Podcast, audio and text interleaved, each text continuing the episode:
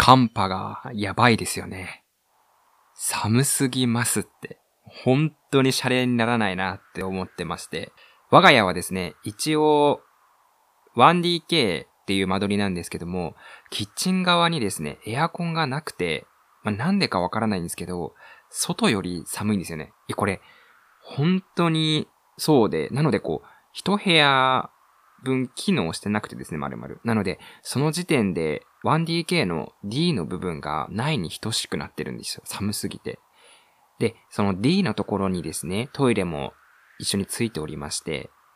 だからこう、寒すぎてトイレもあんまりもう必要最低限でしか行けないと。なのでこう、ワンルームですらちょっとトイレがあると考えると、我が家の間取りはただの1になってます。いや、今年の冬危ないって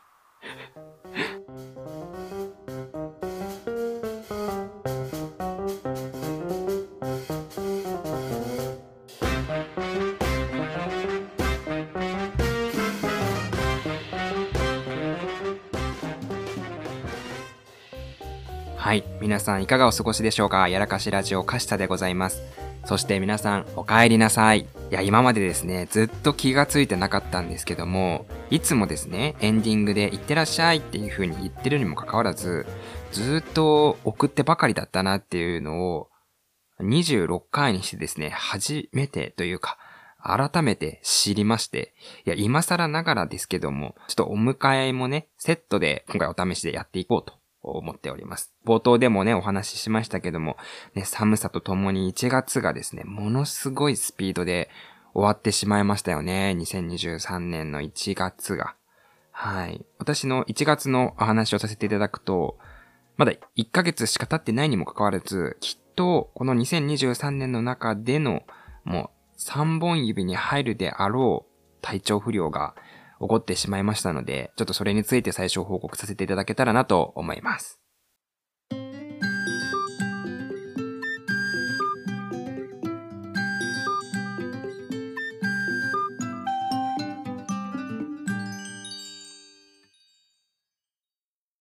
はい、そのきっかけがですね、私がですね、もともと趣味がボードゲームをすることなので、結構ね、持ってたりするんですけども、知り合いの方からちょっとボードゲーム貸してくれないかなみたいなことを言われまして、あ、いいですよっていう感じで、まあ、取りに来るっていうことがあって、で、その夜に、やり取りした夜に来てくれるので、そのボードゲームを渡した時に、相手の方がですね、まあ、ただ借りるのは申し訳ないなって思ったのか、あの、差し入れをくださったんですよ。うん。唐揚げくんの明太マヨ5個入りですね。1月10日火曜日発売の新作ですよ。で、私はですね、その時食後だったんですけども、もらったんですけど、すごい熱々だったんですね。で、8時ぐらいにご飯を食べたんですけども、その時はね、午後9時を回ってたんですね。で、まあ、急なんですけども、ここでこう、リスナーの皆様に問題です。もし、あなたが夕食を8時に食べてましたが、まだ少しお腹に余裕があるとします。そして今、あなたの手元には熱々の唐揚げくんの新作、明太マヨ5個入りが入っております。食べますか？それとも食べませんか？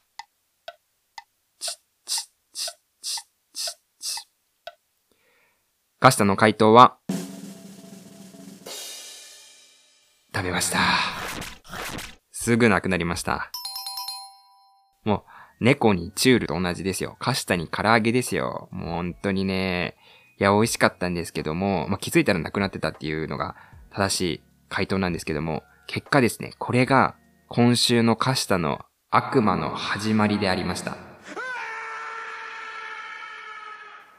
い。一般的にですね、体の消化っていうのは、食後3時間かかりますっていう風に言われてるの皆さん聞いたことあるでしょうか？なので、まあ、12時に寝ると考えたとしても、9時までにはご飯を食べ終わってないといけませんよっていう話なんですね。で、私はいつも夜寝るのちょっと早くて、午後11時からまあ12時前ぐらいのをちょっと目安に寝ておりまして、まあその当時の私はですね、唐揚げを食べて、まあ気持ちよくなったのか、そのまま寝落ちしてしまったんですね。で、起きたのが深夜の2時だったと。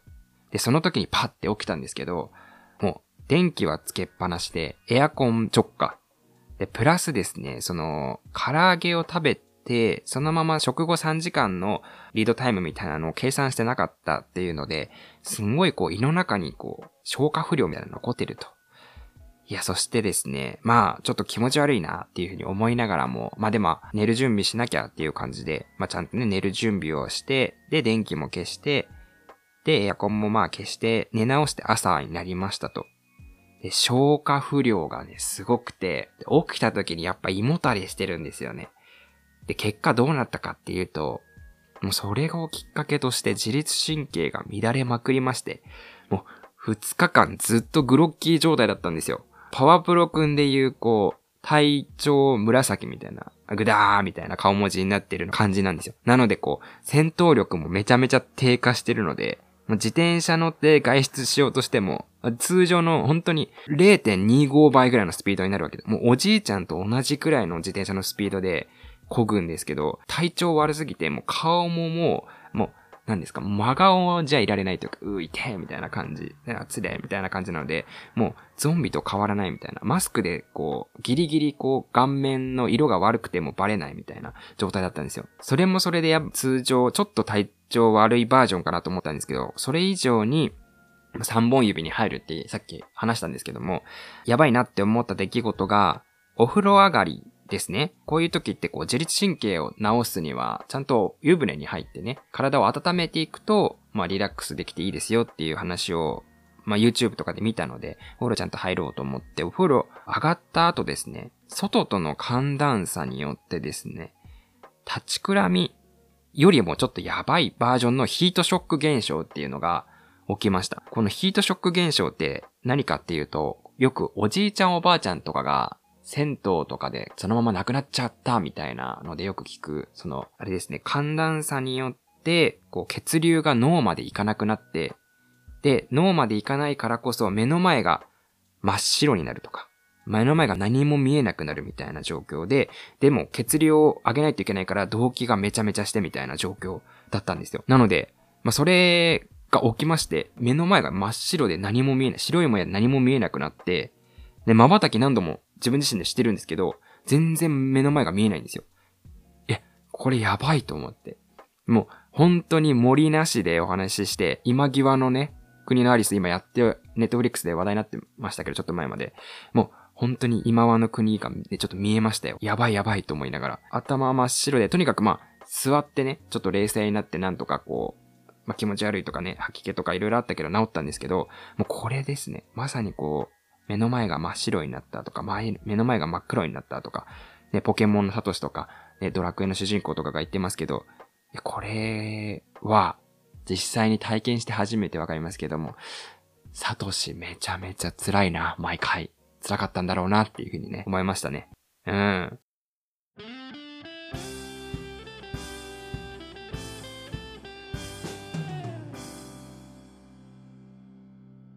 やらかしラジオ。まあその日も本当にやばいって、それを通してこう、生命のピンチみたいな、生命の危機みたいなのを指して、いよいよこう、本当に体調気をつけようって思って、まあその日は安静にして、で、次の日まで様子見ようと思って、なるべく無理をしないというか、もう自然の時間帯に合わせて寝て起きて、で、ご飯もなるべくこう、無理にしないようにみたいな感じで過ごしてたんですけども、次の日もですね、丸一日やっぱ体調悪くて、まあ、生活リズムがやっぱガラッと乱れてる部分を一つ一つね、直していくっていう、まあ、よくある時差ボケとかを直すのと同じ状況で、生活をね、直すためにこう一日集中して、やっと、本当に昨日、一昨日ぐらいの話なんですけど、元に戻りまして。いや、本当にね、今回、もう2日間の内容だったんですけども、いや、これはね、いや、本当に気をつけようっていうふうに思いました。ということで、今回の私の教訓、差し入れの唐揚げにはご用心。夜に唐揚げを食べただけなのにがサブタイトルだなっていうふうに思いました。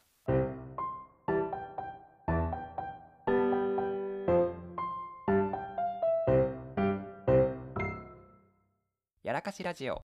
いや、すいません。もう、なんかやらかしみたいなもので行こうと思ったらいきなりこうシリアスなお話を前半してしまったんですけども、自律神経がですね、乱れるっていうと、なんかそういう小さいことから大きなことまで、いろいろなこう体調が崩れる、いろんなことが変則的に起きるよっていうところをお話ししたんですけども、その原因とね、対策っていうのを、まあ皆さんも、まあ、今後あるかもしれないということも含めまして、ちょっとね、さらっと先ほどの内容をまとめて原因と対策をお話ししていくと、まずですね、原因3つあるとしたら、夜の揚げ物ですね、唐揚げくんとか、もしあったら気をつけますよ。差し入れにあったら絶対に夜のテンションで食べないっていうのが一つ。そしてまた、深夜のスマホですね。私もこれ結構やっちゃうんですけども、えー、寝て、パッて起きた時に結構夢でいいアイディアが出たりとか、あ、これ面白いって思ったことを常にメモ帳でメモアプリとかで書く癖があって、それでやっぱ深夜で盛り上がってこうやってわーって書いてたりとかすると、それでもうね、生活リズム狂っちゃうので、これは気をつけないといけないっていうのと、あとは三つ目ですね。エアコン直下でのベッドっていうので、私のエアコンがちょうどベッドのね、真上にあるっていうので、ちょっとこれも気をつけないといけないっていうことで、対策として自律神経を治すにはどうしたらいいかっていうのをいっぱい動画を見漁った時の結果ですね。やっぱりこう、朝一杯の水が何よりも重要だっていうのを言ってたので、朝一杯の水と、あと1日でトータル2リットルは水を飲みましょうっていうのが一つと。あとは、えー、夜にスマホはいじらないと。で、規則正しい生活と、3つ目には、そういうね、間取りの変更ですね。エアコンが直下に当たらないように、自分自身の体が、の免疫力を上げるためにも、なるべく自然の環境でね、エアコンはつけてもいいけど、直接当たらない環境にするっていうのを勉強で学びました。皆さん、すべては健康のためにです。いや、10代、20代の前半はね、こんなことになるなんて思ってもみなかったですよ。おー、2023年、体調でやらかさないカシタを今年は頑張りたいと思います。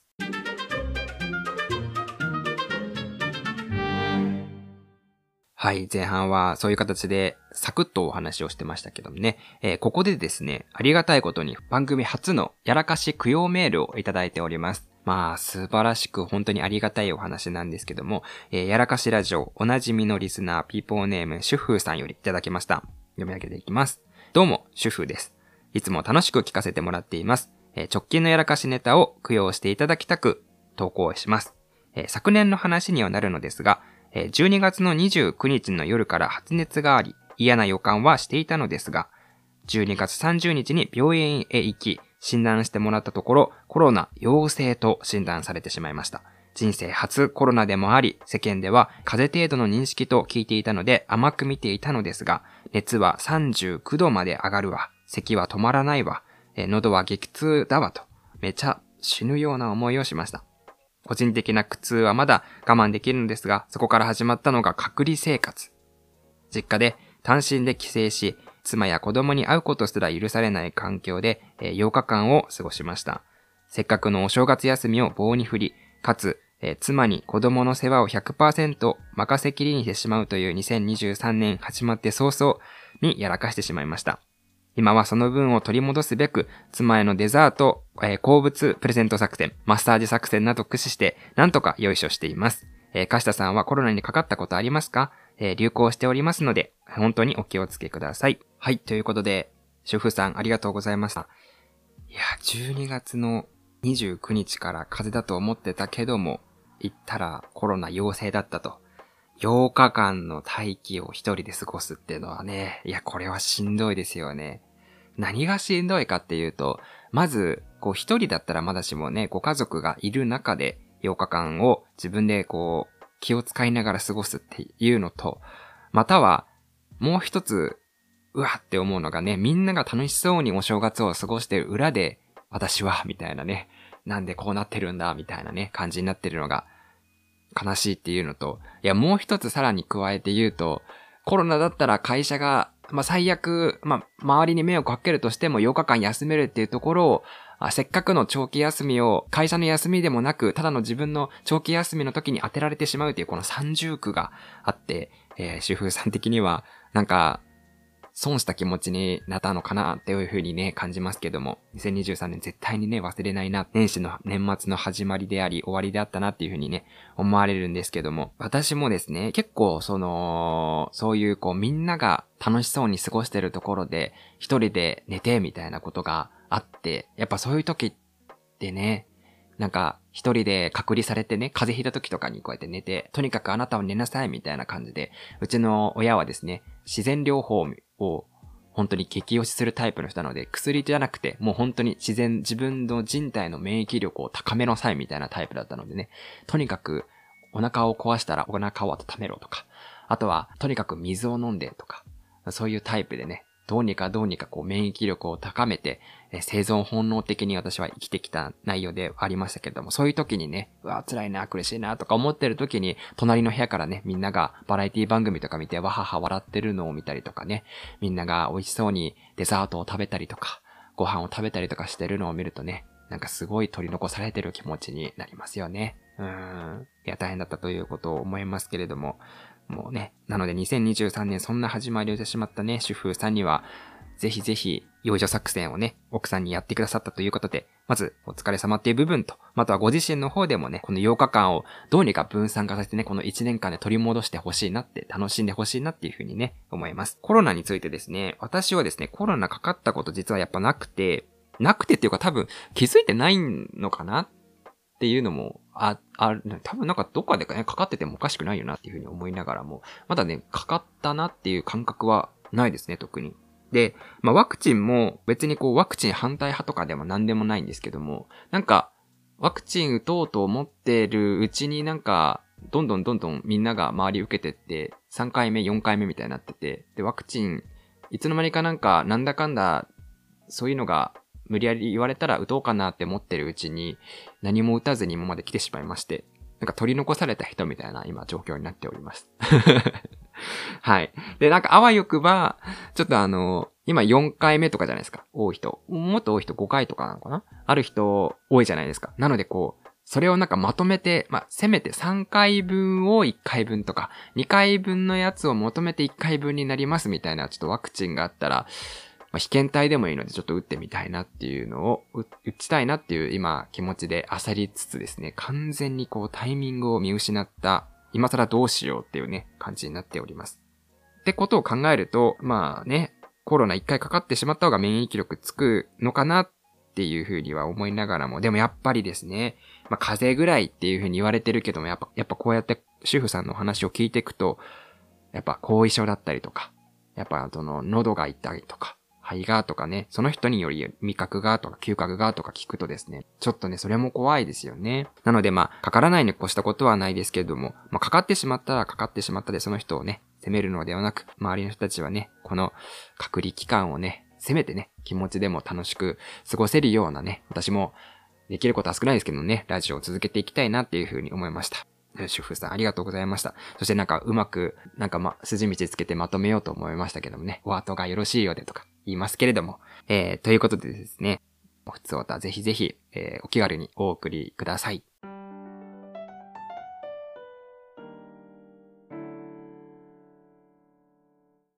そうですね、今回は、前半は自律神経乱れに乱れまくった男の悲しき末路と、そしてまた後半はですね、リスナーさんのコロナでの悲しい出来事について触れてまいりました。いやー、本当に、でもこれを全部総じてまとめるとすれば、ま体調管理ですね、っていう部分で、なんか最近ですね、やらかしてしまって、笑い話でしまおうって思いますけども、やっぱ体調を崩すことに関してはね、みんな苦笑いになっちゃいましょうと。なかなかね、その人のことを思ってしまうと、笑ってくれよ、せめてもって当事者の人は思いながらも、なかなかね、その人のことを考えると、手放しでは笑えないぞっていう気持ちがありますので、そういう部分はやっぱやらかさないで、やっぱ皆さんで、えー、乗り越えていけたらなというと思っております。はい。ということで、いつもの内容を読ませていただきます。この番組は、メイン MC カシタが日常でやらかしてしまったエピソードをみんなで笑い話にしてネタにしてしまおうという壮大な失敗供養番組となっております。感想、質問は Twitter やっておりまして、ひらがなではやらかし、カタカナではラジオでつぶやいていただけたらありがたいです。